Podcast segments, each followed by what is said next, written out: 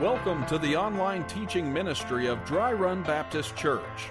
For more content, visit us online at dryrunbaptist.org. Good morning.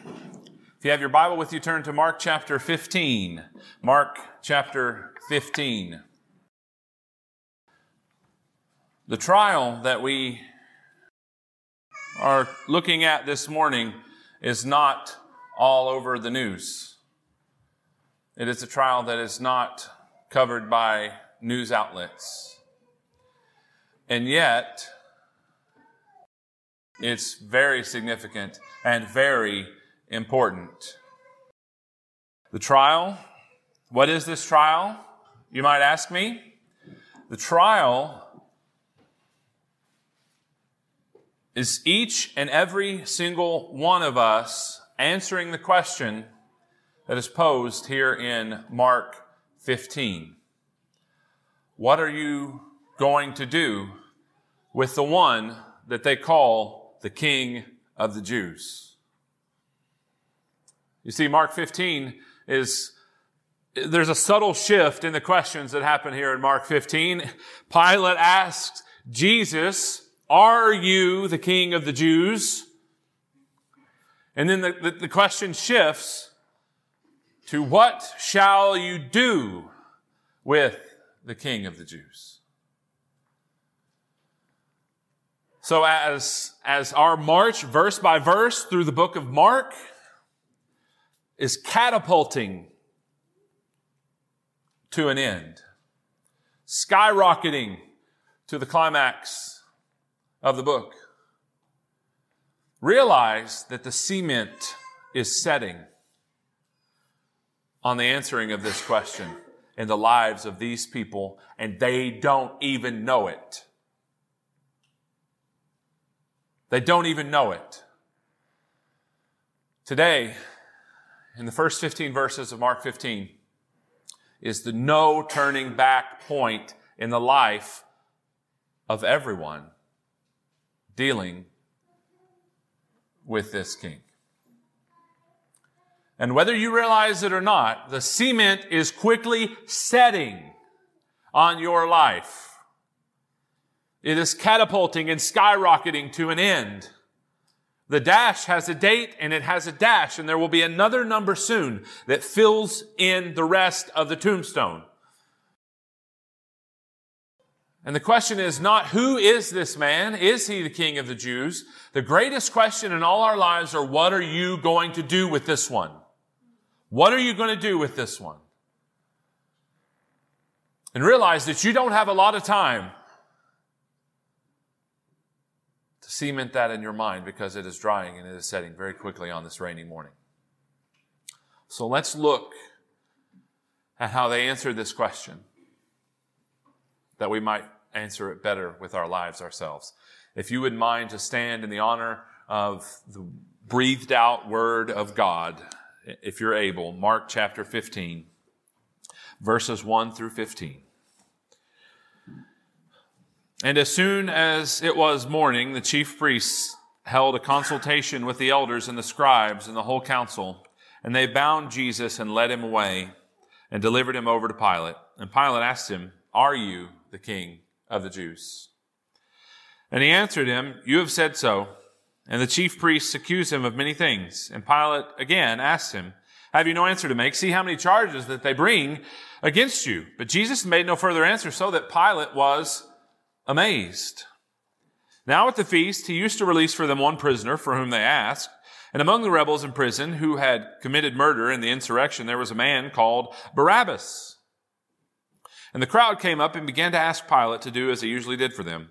And he answered them, saying, Do you want me to release for you the king of the Jews? For he perceived that it was out of envy that the chief priest has delivered him up. But the chief priests stirred up the crowds to have him release for them Barabbas instead. And Pilate again said to them, Then what shall I do with the man you call the king of the Jews? And they cried out again, Crucify him. And Pilate said to them, Why? What evil has he done? But they shouted all the more, Crucify him. So Pilate, wishing to satisfy the crowd, released for them Barabbas, and having scourged Jesus, He delivered him to be crucified. Let's pray. Father, this is a weighty passage and a weighty question of what we shall do with your Son. Forgive us for treating him so lightly, one that you esteem so highly. Forgive us. Allow us the pleasure to worship him for all that he is worth this morning. We pray that you would help us to do this, that you would have mercy on us. In Jesus' name, amen. You all may be seated. So, just to kind of give you all a quick reminder of where we are in the Gospel of Mark, Jesus has just been betrayed by one of his closest friends, and the rest of his friends has fled and he's completely alone and surrounded by his enemies as far as worldly standards go. He is completely by himself. As Christians, we know in the context of the scriptures that he is not alone, but always present with God the Father. But as far as man goes, he, they are gone at this point in the Gospel of Mark. And amongst, this trial in which that Jesus was betrayed and then tried by the chief priests, elders, and scribes, they have come to the realization that they want him dead. And they came to that realization before they even tried him, but they tried him just to carry it out along their official lines, just to fill out the paperwork. But they have one big problem at this point. They are a subservient people to Rome. So what happens here is this is the federal trial of the Lord Jesus here in Mark chapter 15 verses 1 through 15. Think of it like this. In a state that doesn't have a death penalty, they would then make it a federal trial in order to carry out the said execution. That is what happens here in Mark 15 verses 1 through 15. They make this a federal trial for the Lord Jesus because the Romans have to be the ones to carry out this death penalty that they hunger for so much. So after this midnight trial, Jesus was condemned to die because he was one who claimed to be the Christ, the Son of the Blessed. He is now before Pilate, who is a secular king. I don't think he went to Sunday school. So the, as far as he could tell, looking at all of this, this is just a squabble between Jewish people over who's boss. So he looks at Jesus when they bring him before Jesus and he says, Oh, okay, so are you the, the one who is the king of the Jews?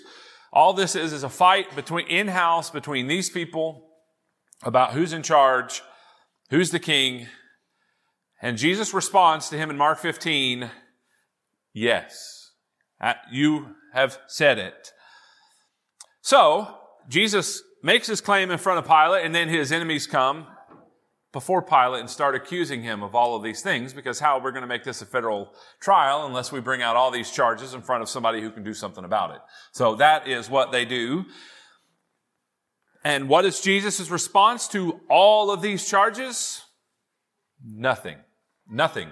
He doesn't do anything or say anything. Pilate is amazed. Now here is something that's completely different than he's used to at this point. He, he is a man of power, right? I have no idea about this authority, but he is used to people coming up to him and groveling and begging for their lives. He's used to people coming up and declaring their innocence and talking about how they didn't do anything wrong and I am innocent and I should be let go. Knowing that Pilate has the power to crucify, to kill, to scourge, to destroy. But on this day, on this trial, this person is unlike any other person that he's probably ever seen. Why? He does not defend himself in the midst of lies. He doesn't say anything at this point. They say all these things about him, and he looks at Jesus and says, Do you have anything to say about all of these things? Nothing. There's some type of quiet confidence in the midst of this man's own execution. Therefore, a secular king is amazed. He's amazed. Pilate's amazed.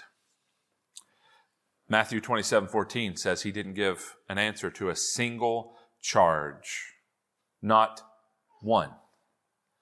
Luke fills it in that Pilate realizes this guy's innocent. Oh, and he's not even in my jurisdiction. So he sends him on because he's a Galilean. So he sends him on to Herod and Herod questions him, realizes he's innocent. Yeah, I'm not dealing with this mess. Sends him back to Pilate. So it goes Pilate, Herod, Pilate, if you're keeping score at home. And Luke and the other gospel writers let us know that that happens. But both of these men understand that they are questioning an innocent man. One who didn't do anything wrong, one who didn't deserve anything like this. So look, look at what's happening here. Two secular, godless rulers have realized that Jesus is innocent and they tried to let him go. Pilate doesn't understand what Jesus is claiming about himself. He uses worldly categories and he says, you're like a Jewish king, right? So what happens here is that Pilate tries to let Jesus go. That's what he does. Every year at the feast. Here's how he's going to do it. Every year at the feast, they pardon the guy, and I'm going to pardon the guy this, this time. So he's hoping it's Jesus. So here's what happens in verse 7, if you want to look down at your Bible with you. And among the rebels in prison who had committed murder in the insurrection, there was a man called Barabbas. So people here were under Rome. And yet there was an uprising, many, many uprisings. And in one of those uprisings, there was a killer, a murderer, a robber. His name was Barabbas, and he got caught. He got caught. And Matthew 27 says he was a notorious prisoner. So if you're following Pilate's reasoning here, he looks at Jesus and says, that one's innocent, but these people can't tell that he's innocent. So let, let me help a brother out. I'm going to put this Jesus next to an actual sinner. I'm going to put him next to a sinner and somebody who's clearly guilty and everybody knows it. He's notorious about it. One who's clearly on the news all the time. Mugshots are all over town, all over town. And they're going to figure out when they see Jesus next to a real sinner that he is not like that. So they'll be able to see his innocence. They'll be able to tell the difference between a murderer and an innocent man. But they couldn't see it though, could they? Look at verse 10. Here's why. For he, being Pilate, perceived that it was out of envy that the chief priests had delivered him up. To an extent, they realized who Jesus was and what he had done at, up to this point. And they said, this one has to go. And their envy of him was so strong that even this secular godless king realizes one, this is a fight about who's in charge amongst Jews. This guy is innocent and those guys are jealous. So he's putting the pieces together in his own mind. Verse 10 tells us he understands their motivation here. So notice what's happening in this. Why is Jesus here? Why is Jesus here in this trial?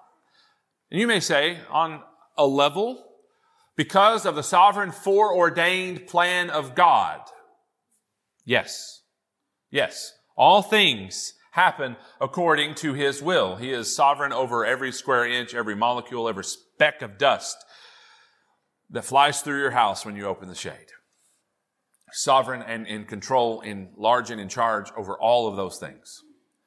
But from the level that we're looking at here in Mark, why is this happening? Verse 10 says that they were envious of him.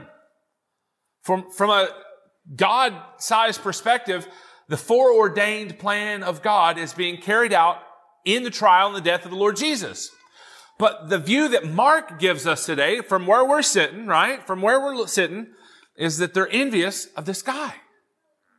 So do you see what's happening here in Mark 15?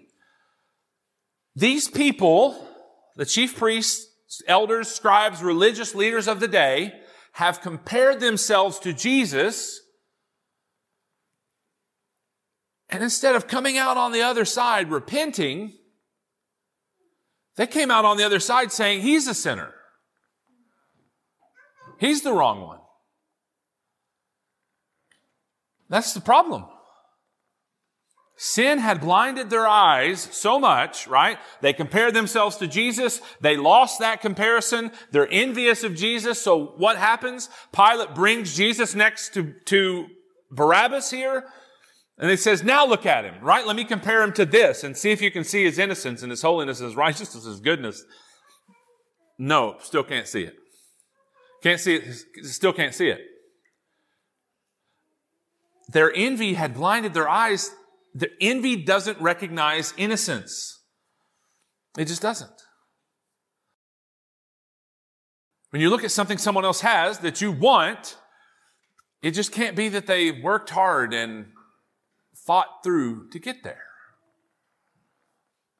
So what's happening here is they compared themselves to Jesus. They lost that comparison as we all would.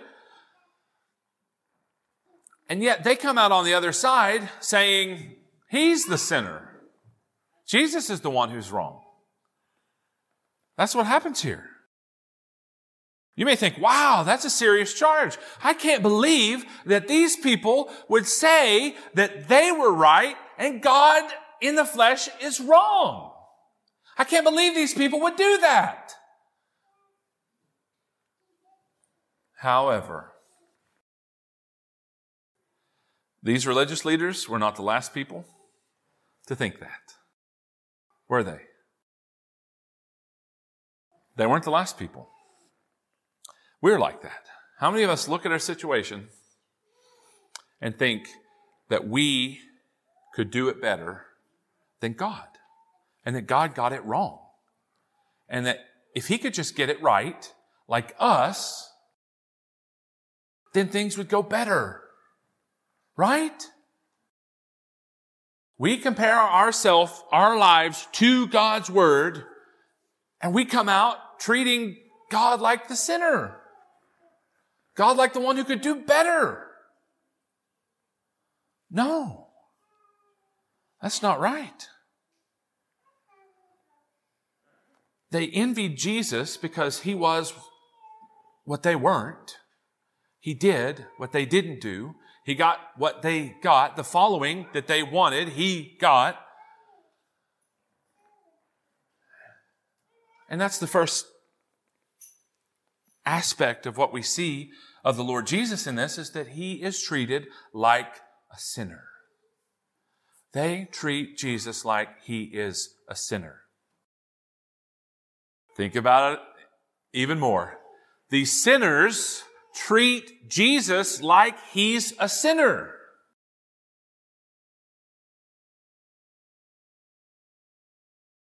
And in all this, Job did not charge God with wrong. And in all this, they did not charge Jesus with right. No. Pilate sees all this clear as day. I've compared, they've compared themselves to him. They lost. One of us is wrong here, and it is him. That is awful. Pilate tries to help them out. You think he's you think he's such such a bad guy? I'm going to put him next to a real bad guy and see if you guys can see how about how he's not anything like this guy. They do that and it doesn't work. So here's the problem they have compared themselves to the Lord Jesus. It didn't go good. there, there's some a theological tag on that. It didn't go good. It didn't. And the reason they couldn't see him rightly is they compared themselves to him and they justified themselves. That is a problem for them and that's a problem for us. When we compare our lives to the scriptures or to the person of the Lord Jesus and justify ourselves. Because we could sell ourselves anything we wanted to if we really wanted to, couldn't we? You go, I'm not really into sales. You sell yourself stuff all the time. You don't stop until you can find five, six half reasons for what you're doing and why it makes it okay. These sinners did that to the Lord Jesus. So what should we do? What should we do different? This is what happened to him. This is how they're answering the question of what shall we do with the king of the Jews? Well, I compared myself to him. I lost. And now he has to go. What do we do different that they did? Well, we compare ourselves to the Lord Jesus. There's nothing wrong with that. There's something very biblical of examining your life compared to his life. There's something very biblical about examining your life according to the scriptures. But if you do it right, you're going to come out a sinner. And he's going to come out a savior. See the difference? And here's why we struggle with that. We do not like to be wrong. We do not like to be wrong. Or wait, maybe you're okay with it and you're humble and you're holy like that. But I really don't like being wrong. That's why I don't like arguing with my wife. I never win. She's always right. You go, we get it. She's proverbially always right. And I'm like, no, no, no. See, that's not it. That's not it. She really is. I haven't had one argument with her that I didn't walk away going, I see it. Yeah, I got it. I got, yeah, that's correct. Maybe I should change my name on my birth certificate. I don't know, right? You're right. You're absolutely right. And I don't like that. I don't like being wrong. I don't like being the one that needs to repent. These people compared themselves to the Lord Jesus, came out on the other side envious of him as opposed to repentance. We can't do that. We can't do that. Because here's the other option. Here's the other option. You compare yourself to him and you say that he's wrong. Or what's popular in our culture is comparing ourselves to the Lord Jesus and changing Jesus. Jesus lines up with me, a different one, one that isn't. Here's a problem. The church father Origen in one of the earliest manuscripts of the scriptures, there is a version of Mark. As we'll get into manuscripts in a couple weeks, it'll be great. It'll be great. when we get to that ending of Mark, it'll be great. There is a manuscript out there. There's manuscript evidence of Barabbas in the Gospels that Barabbas' first name, does anybody want to guess what Barabbas' first name likely was? Jesus. Sunday school answer. So there's people in the early church who believed that Barabbas' first name was Jesus. So here they are on this stage. And there's Jesus of Nazareth and Jesus Barabbas. Or Jesus, son of the Father. Very ironic, right? That's what Barabbas means. Like Abba, Father, Bar being son, son of Father, Barabbas. So here's what's happening in this verse. Either they compare themselves to Jesus and they come out in this trial wanting to condemn him and justify themselves, or there's Jesus here who is the Christ, and this counterfeit Jesus, Jesus Bar Barabbas, and they picked the wrong one. Why? They picked the one that was more like them. They picked the one that was more like, them. Jesus Barabbas. They'd rather have him. How messed up is that? But let me remind us that a Jesus that is like us, a sinner like us, fallible like us, is not one that can save us. He can't. Barabbas can't save. His name may be Jesus, Son of the Father, but there's only one Jesus who can make sons of the Father. And that is the Lord Jesus Christ, the man from Nazareth. So compare yourself to him. Do not condemn him. That's fine. If you compare yourself, but do not condemn him. Do not trade him for another. Easier, palatable version. No, there is only one. And if you've got the wrong one, you have another one. So let me tell you about the right one.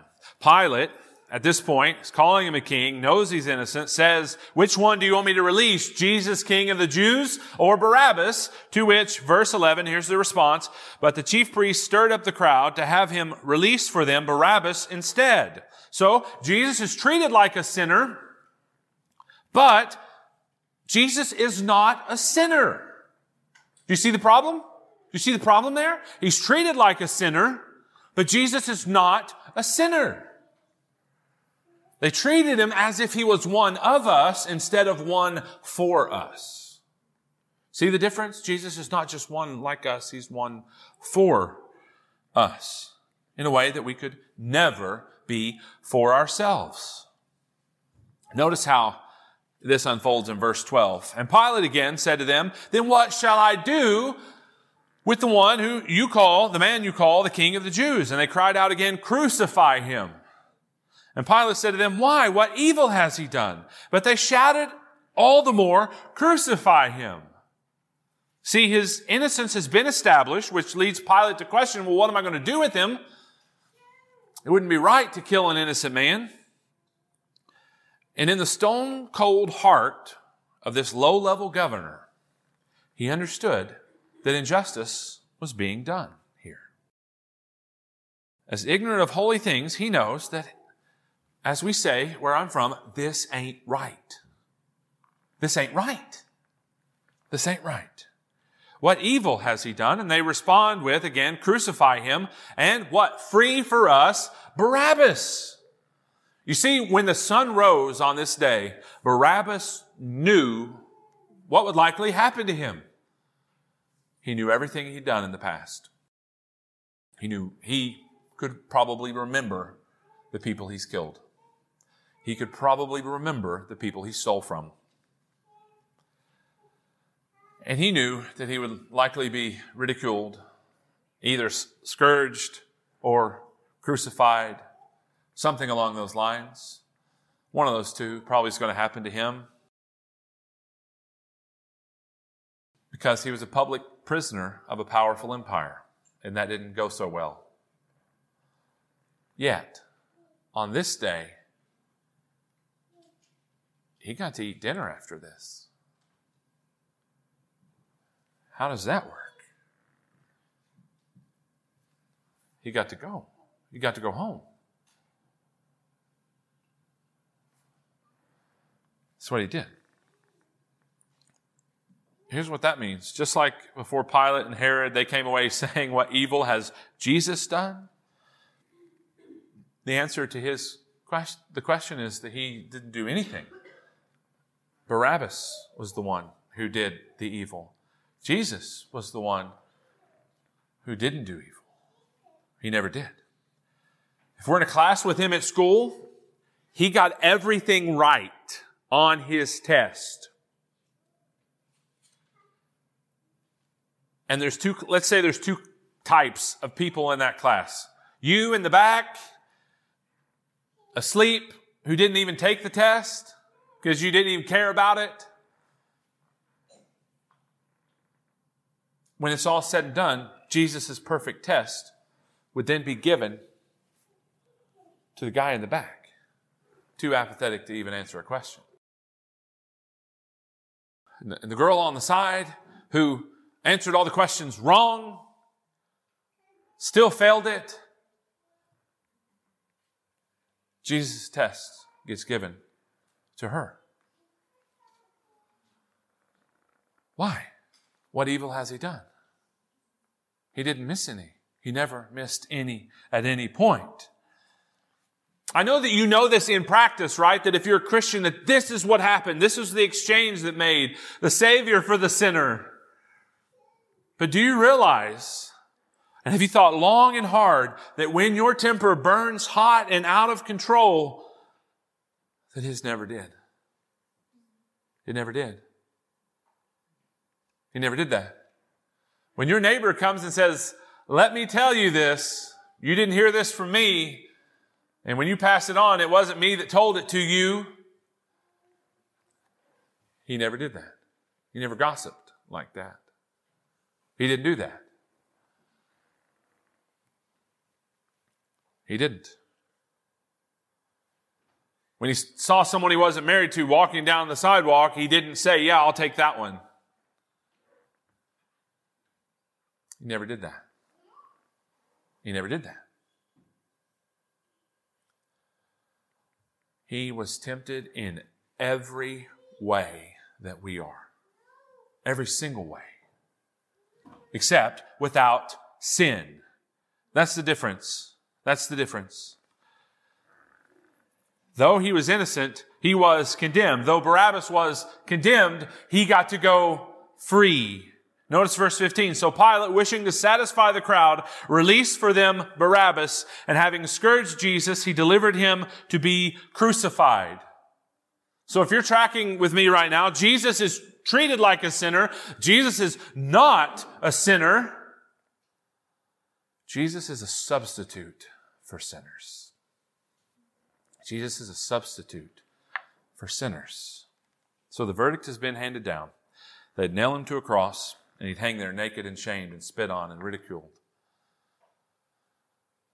That is the verdict of verse 15. This was not a, I'm not going to glorify this, but this was not a quick method of execution, but this was the, the, the slow cooker crock pot version of killing, is what they would do to the Lord Jesus. It was low and slow. It was long and drawn out. That is what is before him. It's where we get our English word excruciating from, the pain that would come from this. sentence handed down to an innocent Jesus that's the, sentence avoided by Barabbas. So, though Jesus has not died on the cross here in Mark, this is a picture of beforehand that would happen there on the cross. Jesus being condemned in the place of Barabbas, Barabbas being able to go free even though he's guilty. Jesus would be placed on the cross for the sinner, and the sinner's sin would then be placed on the Lord Jesus on the cross as he died there in my place, he stood.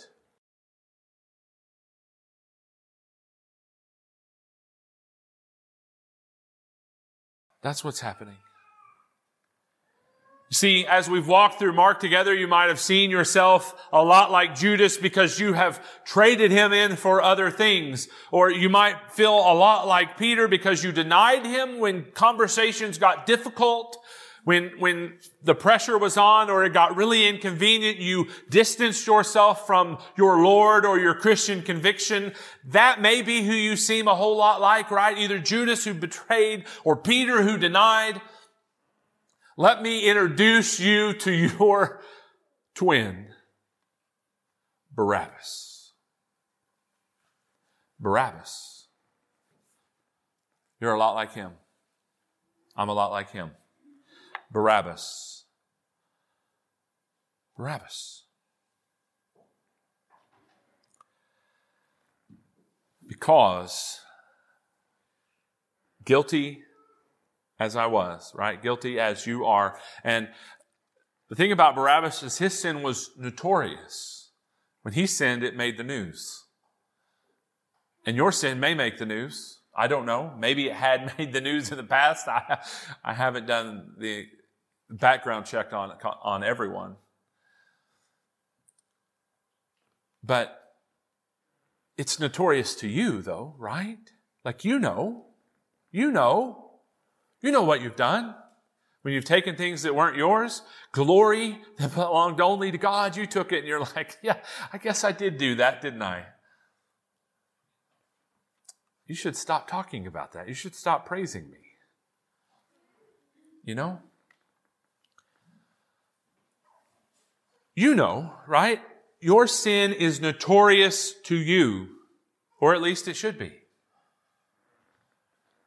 And though you, a sinner, guilty, condemned to die,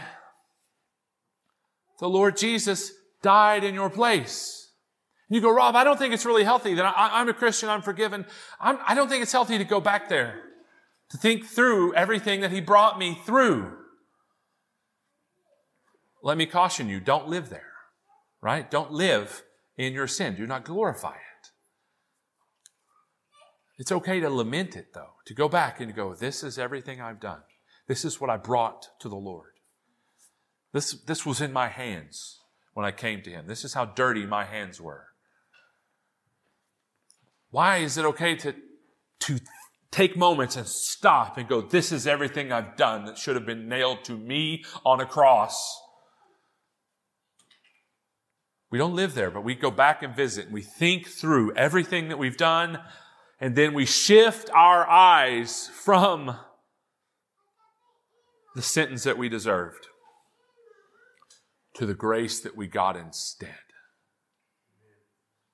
Make that shift. By all means, go back to Barabbas' rap sheet, the one that you sh- shared with him, the sins that you've committed. My sins, they were many. And then make that shift to how much mercy the Lord has given to you when in your place he stood. You were condemned. He was condemned in your place and you got to go free. Yes, you're a lot like Judas because you have turned him in, traded him in. Yes, you're a lot like Peter. You've denied him when it got difficult. But you're a lot more like like Barabbas here if you are a Christian because all of your denial, all of everything you've done in the past, it's gone and it's been placed upon him.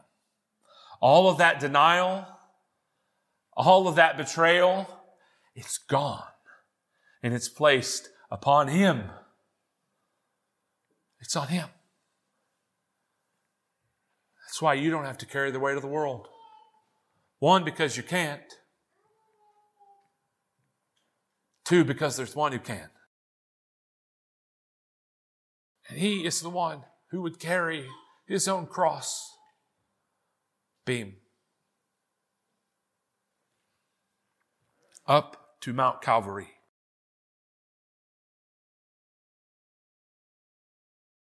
Why? Why is this happening? Why does all this matter? Because God is holy. That's our biggest problem is how much God is holy and how much we're not perfect like Him when He told us to be. Man is a sinner who's rebelled against God, like he read earlier. We all, like sheep, have gone astray, everyone to his own way. You see, you liked going your way, you thought it was best. The Bible called it sin because it wasn't God's way.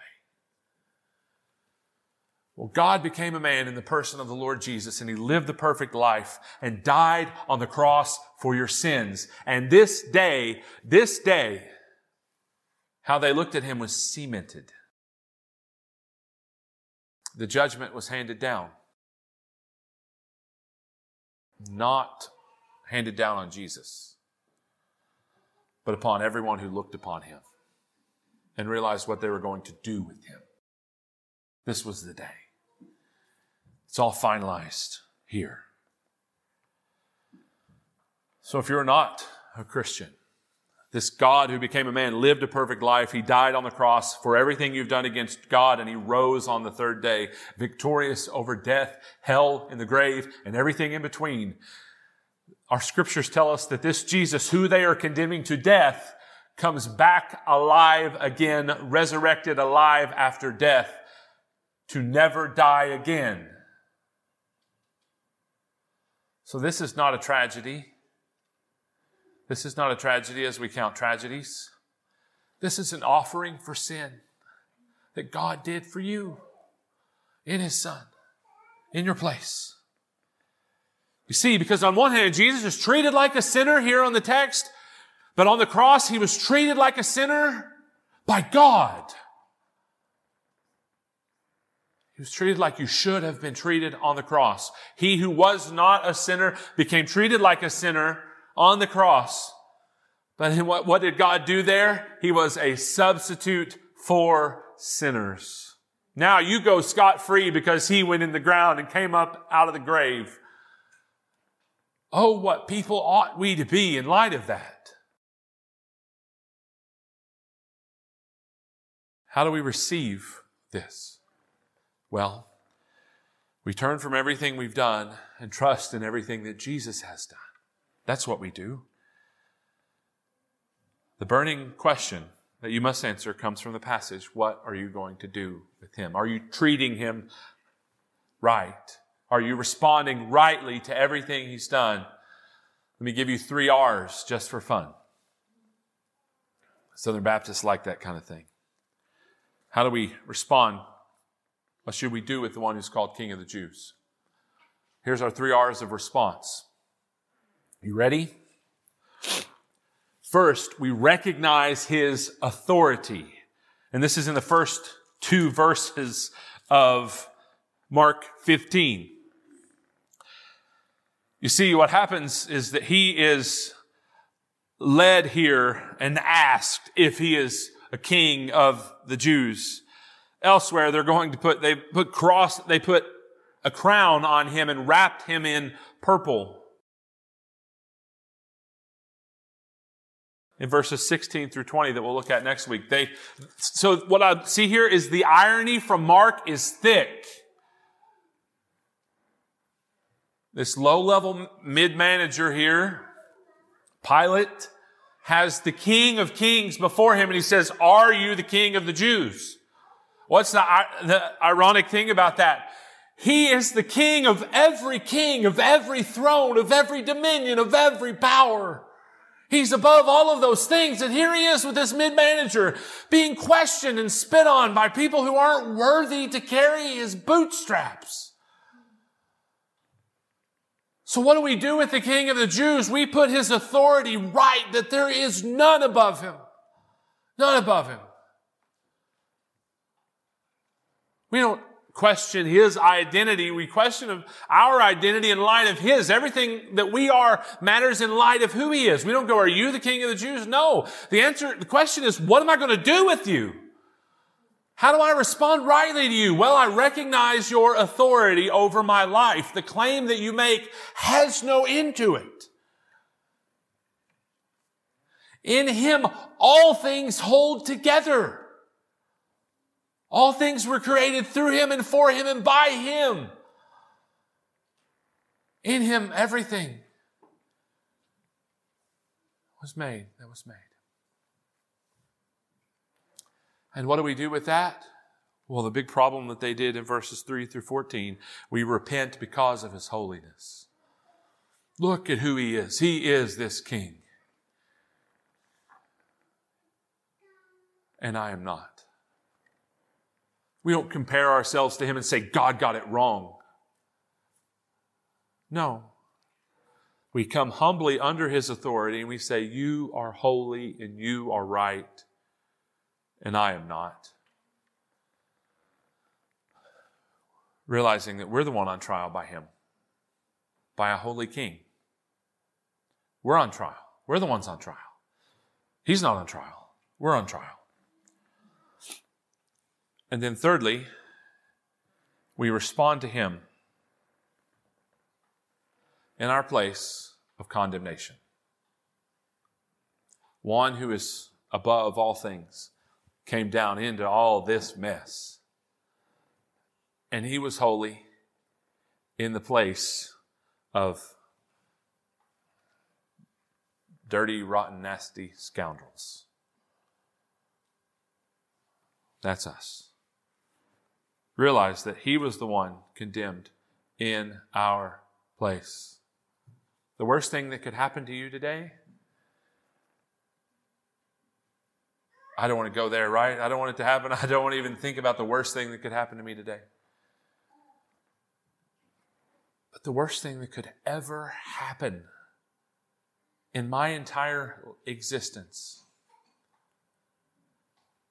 happened to the Lord Jesus in my place.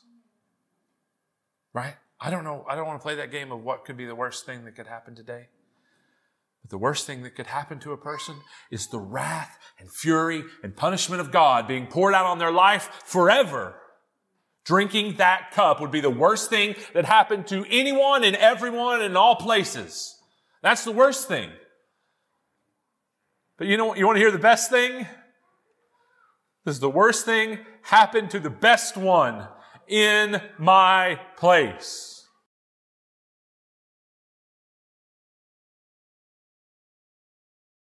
So examine your life in light of scriptures. Don't be like these people that don't know the difference between a Messiah and a murderer. No. Recognize who he is, how holy he is, and how deep he stooped to be with you, to bring you to God. The righteous for the unrighteous. He suffered once. The righteous for the unrighteous that he might bring you to God. And the worst thing that could happen to us today, right? Bows its knee to the worst thing that Christ did in our place. So if you are a Christian today, connect everything to this. Where does discouragement start? Where does apathy, laziness? It all happens when we disconnect what we're dealing with to what Jesus did in our place. See, everything connects to that. So let's recognize Him and His authority, and His holiness, and His substitution for us. Let's pray. Father, thank you so much for your Son who is King and holy and our substitute for our sin. Lord, save those among us that don't know you, that you might give them grace to turn and believe what you've done. Please help us, have mercy on us as what we will do with the King of the Jews cements in our minds on this day. In Jesus' name, amen.